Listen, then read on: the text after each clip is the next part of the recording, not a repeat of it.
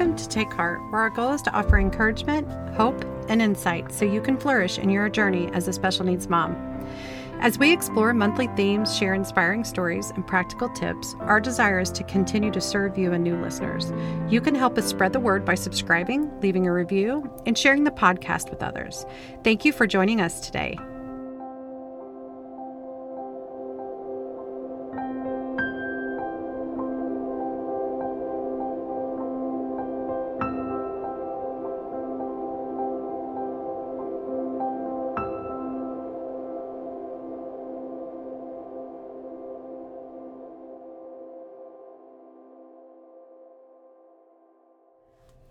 It's Sarah this week, and this month we are talking about advocacy, specifically advocating with kindness.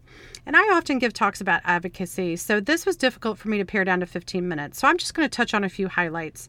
I'm going to give you some links to some things that I utilize for my son, and I want to start by saying please feel free to reach out to me directly if you have any questions or need clarifications. I'd love to help you. And the links to these will be in the show notes.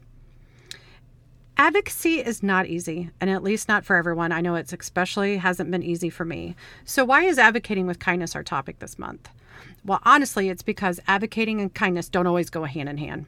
People say things that are insensitive, or let's just be honest, they say things that are just downright rude and, yes, even ignorant at times. And none of these immediately perpetuate kindness, at least for me. After a decade of learning how to advocate for my son, and I'm still and will always be learning, but I have learned that I will never be perfect at it, and that's okay. I have also learned that different days bring different ways of advocating. Advocacy is done best when the person advocating leans into the talents God has given them. Each one of us was created intentionally by our Creator. That means that you and I have exactly what it takes to advocate for our children. You see another special needs mom who is bold as brass, and you think, I could never be that direct. That's okay. She's not you. Find the skill you excel in writing letters, figuring out alternatives to issues at school, writing blog posts, volunteering. The list goes on and on. But advocating is not a one size fits all scenario. Also, I want to take this opportunity to acknowledge just how difficult advocating can be. It can be physically, mentally, and emotionally draining. It, it is often uncomfortable and it feels unnatural. Like I said, it's not a one size fits all thing. But as special needs parents, we're used to adapting things to fit our needs. Advocacy is no different. So, when we feel that advocacy needs to be political, complex, or confrontational, it really doesn't. In fact, the definition of advocate is one who pleads the cause of another, one who defends or maintains a cause or proposal, or one who supports or promotes the interests of a cause or group we plead our child's case, we defend them or their diagnosis, or we support them every day. And as a special needs parent or caregiver, you have been and will continue to be your child's best advocate, whether any words are ever spoken. You're doing the best job already. God has already ordained each one of us to advocate for others. Proverbs 31 8 says, Speak up for those who cannot speak for themselves, ensure justice for those being crushed. So now that we know what advocacy means, let's talk about what advocacy is and isn't. Advocacy doesn't need to be complicated, nor does it need to be confrontational. Y'all, I can complicate a situation like nobody's business. My brain runs a million miles an hour all the time, and usually it's running in circles. But 1 Corinthians 14:33 says, "For God is not a God of disorder, but of peace." And I personally love the King James version of this one. It says, "For God is not the author of confusion." It's a biblical truth that it is okay to keep it simple. So, whether you are writing letters, or you're speaking at your child's IEP meeting, or you're talking to church members, or family, or friends, keep it simple. But how do you keep it simple, right? It's hard when everything your child does impacts every other aspect of their lives. How do you talk about your child? This is a biggie, and I think it's often overlooked.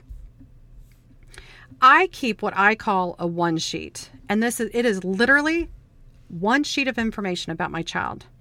I will fold it and put it in my wallet, and I will pull it out and discuss it with other people. I have been known just to leave it with people. And I, will provide, like I said, I'll provide a link to this um, document in the handout in our show notes.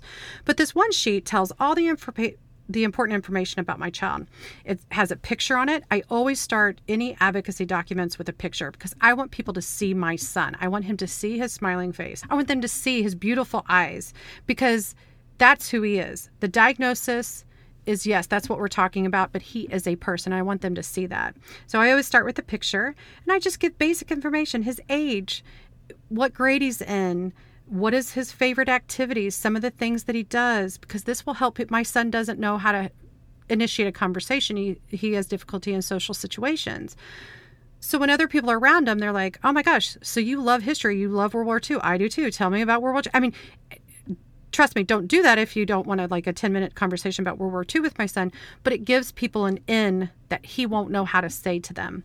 And I always start with these these are my son's strengths. This is what makes him awesome. This is what makes him amazing. And then I go into he has difficulties with this. Um, so I provide, like I said, I provide this to anybody caring for TJ. It's anybody on his team, and his team, be that medical, educational, therapy, spiritual, family members.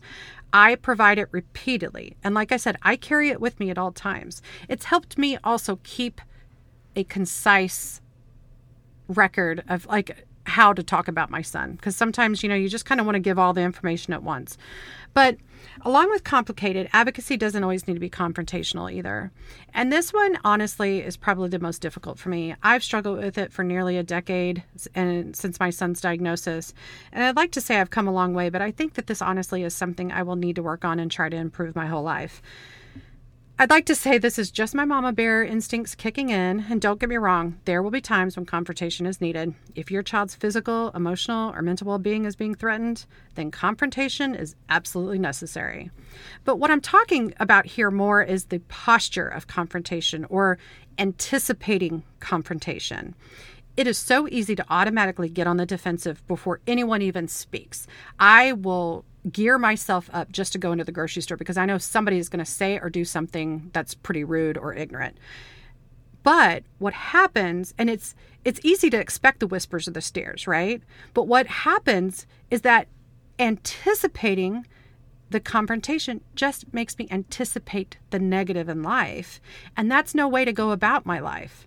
So when I used to anticipate confrontation, I found I wouldn't respond with grace. And honestly, I wasn't any more prepared for the rude comments. I was just more irritated.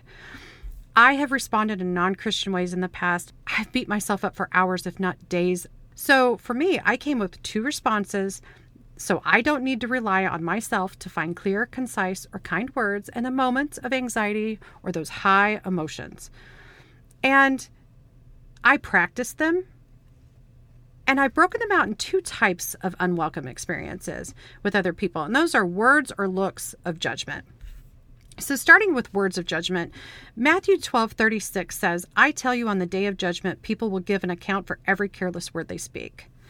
Y'all, this right here should give us peace. But it should also convict us because we know Others will answer for every careless word that they will say to our child or to us. But you know what? So will we. I will account for every response I have back. And nowhere in the scripture does it say, well, that's unless someone is mean to you. Then you can let it rip, Sarah. So I always keep the scripture, the scripture in mind and I make it, it makes me stop, it makes me pause. And I then ask myself, are the words that are going to come out of my mouth at this particular moment are these going to require a moment of reckoning on my day of judgment? And is it worth it? And 9 out of 10 times it is no way no how it's going to be worth it. So I have a response and it just simply says and I'm just going to put my sons in here. So I just say excuse me I'm not sure I heard you correctly but my son has Duchenne muscular dystrophy, and he often experiences, and I'll put something in like depending on the situation, like um, he's often oversensitized, or he experiences volatile mood swings or heightened emotions that you and I aren't prone to. Then I ask, Do you have any questions? Usually that's where the conversation stops. But I've been nice and I've advocated for my son. And my son, who is sitting right there, knows I've got his back, right? At this point is when I hand them a business card. I carry around a business card as well, and this is different from the one sheet. The one sheet has a lot more information for people who are on my son's team. They're the people who get to know him and get to care for him. So they have a lot more information. These business cards, these are just ways for me to either engage or walk away from a conversation, but I can at least get them out there. And again, it has my son's picture on it, and it's just, it's a simple business card. I order them real cheap off the internet. I just hand it to people. And if they throw it away, they throw it away. But at least I know I've done what I can for my son. And sometimes if I cannot speak, maybe this is what is needed. And it just says stuff like, Hello, my name is TJ, I have Duchenne muscular dystrophy, and here's where you can follow me. And I list my son's Facebook page. I list, you know, some other things like this podcast. But then it just says, on the back side, it says, Hi, thank you for your curiosity and interest. And I have been known sometimes that in certain situations, they're not just business cards, they're stupid cards. And I know we're not supposed to teach our words. I know stupid's not a nice word, but sometimes people need a stupid card. And it's my way of like, Jesus isn't coming out of my mouth at this moment. They need a card. And the judgment or inappropriate curiosity, the staring, whisper, you know, all of that, it comes in the middle of a meltdown or at the worst opportune time. You are in the middle of the produce section. It's an emergency where your attention and your time needs to be given to your child. This is where no words or actions need to be said, and it's okay to walk away. And no matter the situation and whether I say something, hand someone a card, or I walk away, I always end it by saying a short prayer. And it is always, Lord, I am thankful that they have no idea what I am going through. So let's talk about the looks of judgment. I keep this separate from words of judgment because we often misinterpret looks. And Luke 6:37 says, "Do not judge and you will not be judged. Do not condemn and you will not be condemned. Forgive and you will be forgiven." And looks are passive conflict, and they can easily be turned around right back on you. How many of us have been in a situation where someone gives you a look, you confront them, and they say, I didn't do that. I didn't roll my eyes. I wasn't looking at you. I didn't make a face. You must have misunderstood. In my opinion, if they aren't adult enough to speak, their look doesn't need to be acknowledged. So when someone stares or gives me a look that I perceive to be judgment, no words are needed. I smile. I make sure that I make eye contact with them. Like, I see you. And usually that is enough that they turn their heads or sometimes, if they don't mean any ill will, they will smile back at me. I actually had one woman say, Oh my gosh, good grief. I was staring. I hate it when someone does that to my boy, but I just love the color of your son's wheelchair. I really think that he would like that color. We're getting ready to order a new wheelchair. We sat there and talked about it right in the middle of the grocery store. And she was down on all fours looking under my son's wheelchair. And she's like, I just love the color. Oh my gosh, I really like the. It just, it was a moment of camaraderie that really started with me really starting to give her some attitude, to be quite honest. And it wasn't necessary. So if I'd have thrown a dirty look or my what now kind of attitude that sometimes I'll give off, I would have been in the wrong. I would have judged incorrectly, and I would have missed out on an op- opportunity to have a lovely conversation with another special needs mom. And no, this is not the case. It's very rarely the case, if ever the case. Some people just don't seem to find their manners at times, and that hurts. It's also harder not to say anything if your child is right there and feels or sees that others censure as well. That's when my child gets my words, not the stranger. My child gets my words, my hugs, and my energy. And you may be thinking, how does this have anything to do with advocacy? I believe the way you handle situations like this, the everyday situations, generally giving ourselves grace for having bad days ourselves, when we handle these situations, it sets a stage for how that person may interact with the next person they come across. You aren't just advocating for your child, but you are advocating for the next individual with disabilities or special needs that that person comes across. What do you think most of the time, yields better results. You throw a dirty look or a snide remark, or you handle them with directness and grace, and you sprinkle in a little bit of education. Usually, the latter yields better results. One thing that happens with my son, too, is I have a lot of times a parent will scold their child almost and say, Don't stare, don't look. That's rude to look at them. Um, I even had one lady sometimes, she, she even told her child, they said, What's wrong with his legs, mommy? And they said, and she looked at their son. She said, Not everyone is as blessed as we are. I wasn't going to let that one go. That was, I didn't want my son to even remotely think that it wasn't blessed. But at that moment, I thought, who needs my words? And it's, it was that their child. And so I simply talked to the child. I got down on my, you know, I just kind of crouched down and I said in a very age appropriate way, I commended him first. And I said, You saw something so unique about my child that others haven't. You made, you were so smart. You noticed something that was different. He has wheels instead of legs, right? And so and then I just talk and I just, like I said, I just, I say how perceptive and smart they are. And then I ask the child if they have any questions. And I should preface this by usually what I'll do is I will just I will say something to the parent and just say, Your child really did make a terrific observation. Do you mind if I say something to them? Because I really think he made a smart statement. And that usually gets them. I usually comment on how smart their child is. And then they're like, uh, yeah. And so usually I kind of let them also know don't lean on the wheelchair, don't play with it, or no, he won't make eye contact with you. Just certain things that a child should know. And it's okay. He might not be looking at you, but he hears you, he knows what you're saying.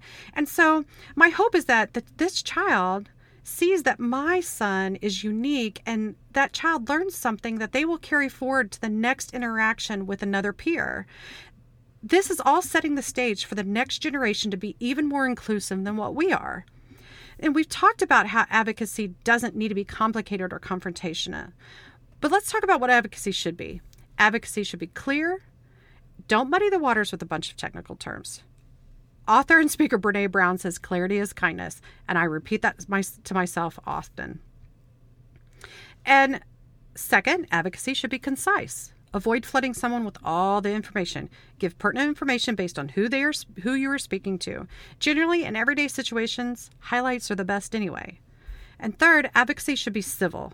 Walking away is sometimes the hardest of the two options. Someone says something cruel to you or worse to your child. It is a visceral and biological response to defend what's yours. Your body is created in a way to protect yourself and what's in your care. So, someone says something that is hurtful or cruel or false, what happens? You may take a step back. You might turn your body or look away. You may immediately or shortly afterwards square your shoulders. Your heart rate increases. Your eyes and or your nose start to tingle. Am I the only one that's a mad crier? If my eyes and my nose start to tingle, it's about to get real. That's all I'm saying. But these reactions are your body's natural way to protect and defend. That's how we're wired. But I've learned in those moments, though, that I can stop and count to 10. I can pause and breathe. And only then do I respond gracefully.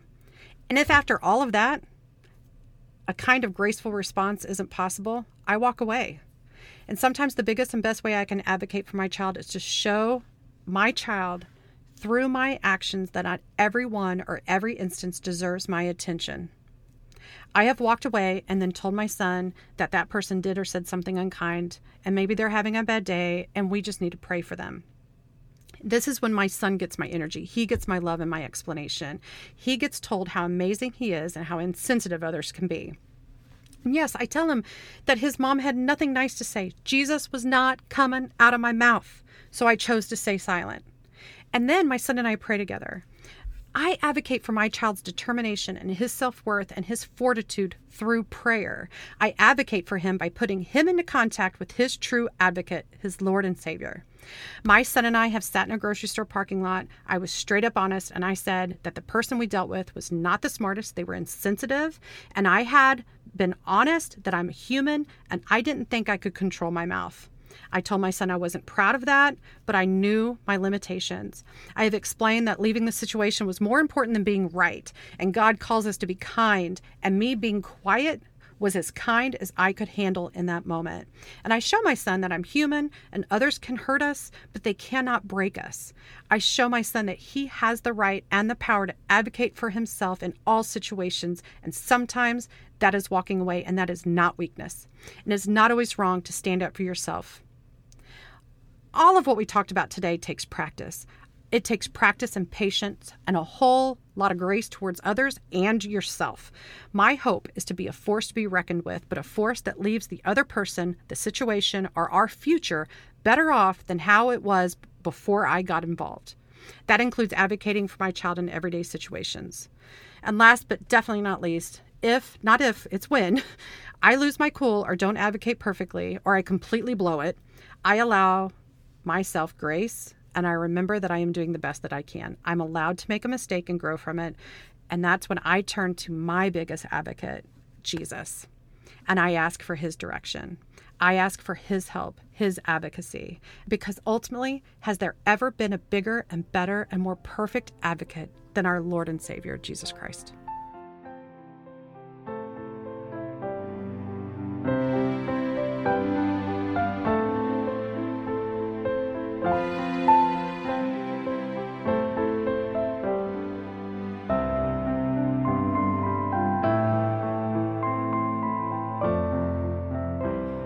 Thanks for joining us this week on Take Heart. Our prayer each week is for your heart to be encouraged. We are grateful you are walking on this journey with us. Be sure to subscribe to our monthly newsletter at takeheartspecialmoms.com and follow us on Instagram or Facebook at Take Heart Special Moms. If you have any questions or comments, follow the links in our show notes. We love hearing from our listeners. Our email address is takeheartspecialmoms at gmail.com. Thank you for listening. Next week, all three of us will wrap up this month on advocacy advocating with kindness.